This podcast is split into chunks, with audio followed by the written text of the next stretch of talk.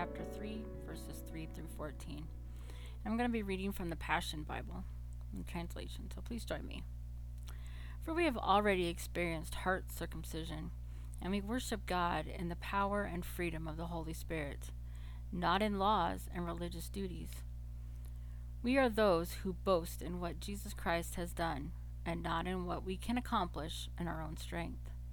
It's true that I once relied on all that I had become I had a reason to boast and impress people with my accomplishments more than others, for my pedigree was impeccable. I was born a true Hebrew of the heritage of Israelites, as the son of a Jewish man from the tribe of Benjamin. I was circumcised eight days after my birth and was raised in the strict tradition of Orthodox Judaism, living in a separate and devout life as a Pharisee. And concerning the righteousness of the Torah, no one surpassed me. I was without a peer. Furthermore, as a fiery defendant of the truth, I persecuted the Messianic believers with religious zeal. Yet, all of the accomplishments that I once took credit for, I've now forsaken them, and I regard it all as nothing compared to the delights of experiencing Jesus Christ as my Lord. To truly know Him, I meant letting go of everything from my past and throwing all my boasting on the garbage heap. It's all like a pile of manure to me now so that I may be enriched in the reality of knowing Jesus Christ and embrace him as Lord in all of his greatness. My passion is to be consumed with him and not clinging to my own righteousness. Based in keeping the written law, my righteousness will be his, based on the faithfulness of Jesus Christ, the very righteousness that comes from God. And I continually long to know the wonders of Jesus more fully and to experience the overflowing power of his resurrection working in me. And I will be one with him in his suffering, and I will be one with him in his death. Only then will I be able to experience complete oneness with him in his resurrection from the realm of death. I admit that I hadn't yet acquired the absolute fullness that I'm pursuing, but I run with passion into his abundance so that I may reach the purpose that Jesus Christ has called me to fulfill and want me to discover. I don't depend on my own strength to accomplish this. However, I do have one compelling focus. I forget all of the past as I fasten my heart to the future instead. I run straight for the divine invitation of reaching the heavenly goal and gaining the victory prize through the anointing of Jesus. This week, we are discussing making responsible choices.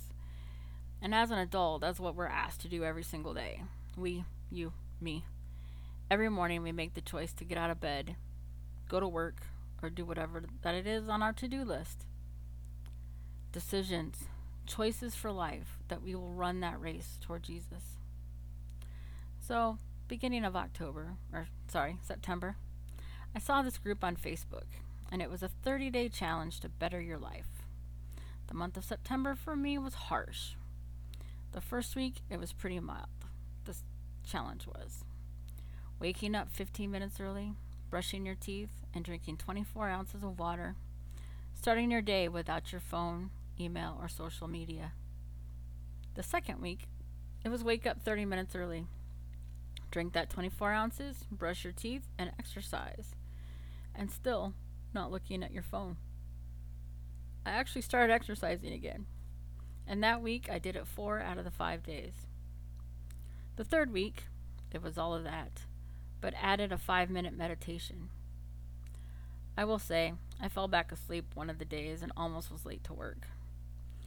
The last week was all of that, but extending the meditation time to 15 minutes. Those all were choices. I will say that the third week I did not exercise as often. And I didn't meditate as much. The last week I only exercised one day and I meditated two days.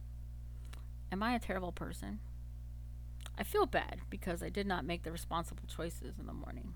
I chose to stay in bed and sleep and push snooze and sleep some more. The Lord guides us through Scripture in making those responsible choices. It isn't just the Ten Commandments. or Paul in Philippians telling us the Bible itself is a guide. Do we want to live separate from God or do we want an intimate relationship with God? So, as I've spoken before on this podcast, uh, I sign, I do sign language, American Sign Language uh, for the deaf at a local church here in Johnston, Iowa. And one of the songs that we sign or that we sing is called Oh Come to the Altar by Elevation Worship. Every single time that I sign this song and I get to that chorus, I am overcome by the Spirit. And it's the words of Oh Come to the Altar, the Father's arms are open wide. Forgiveness was bought with the precious blood of Jesus Christ. When I sign this, I actually open up my arms wide. And every single time, I picture Jesus standing there in front of me with his arms open wide as well. The other words are Have you come to the end of yourself? Do you thirst for a drink from the well? Jesus is calling. I picture Jesus standing there every single time I sign this song. Sometimes, when you don't know what to do, how to go on, or you have a bad day, or when you're down, all it takes is a hug. Sometimes a hug is the right prescription to lift your spirits. I have a special friend, and let me tell you, his hugs are magical. It immediately takes me out of my funk. And I imagine that Jesus' hugs would be the same. In verse 4, Paul's talking about how he would boast of all the things that he had done to impress people. That is not a way to make friends.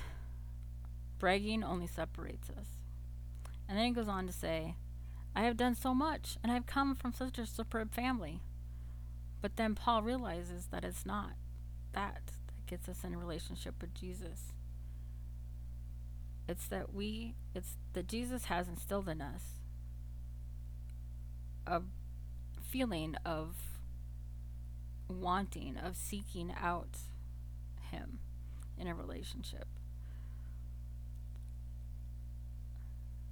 Just because I'm ordained, or even know sign language and use it in church, or do this podcast, that that's nothing. Nothing that gets me closer to Jesus. It's only to run towards those open arms every single day. Every day to pick up his cross and to take on his name as a Christian. And it's running toward that prize of heaven. In verse 12, Paul confesses that he hadn't yet reached the oneness with Christ, but following Jesus all of his life and your life will build that intimacy. When we do this daily, hourly, it affects the decisions that we make. Do we ignore our neighbors in need? Do we only live for ourselves? It boils down even to how we, we will vote. The decision is hard, let me tell you. And I can't tell you who to vote for, and I never will. But when we call ourselves a Christian, we need to look at where we can best find the peace of Christ. How many decisions do you make daily?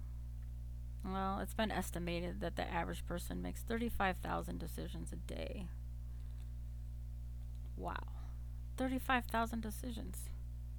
What to wear, what to eat, which way to drive somewhere, what to watch on television, mm. what book to read.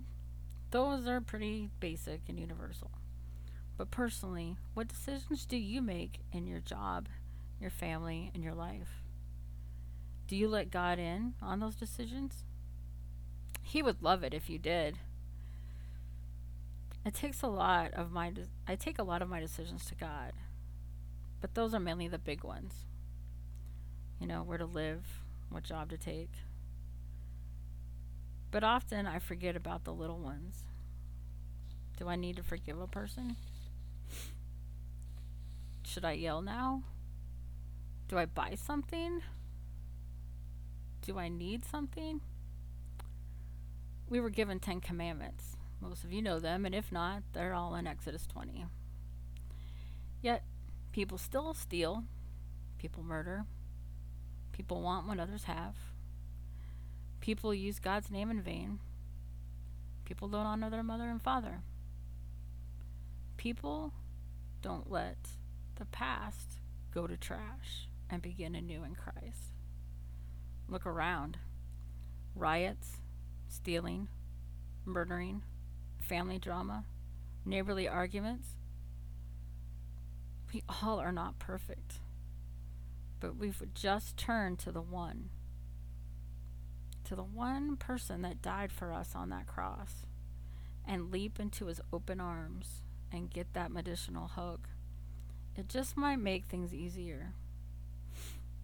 We might look at our neighbors differently, and we just might find that love that we seek. I'd like to close in prayer. So please bow with me with your hands open. Heavenly Father, our Lord and Savior, we humbly open our arms to join yours.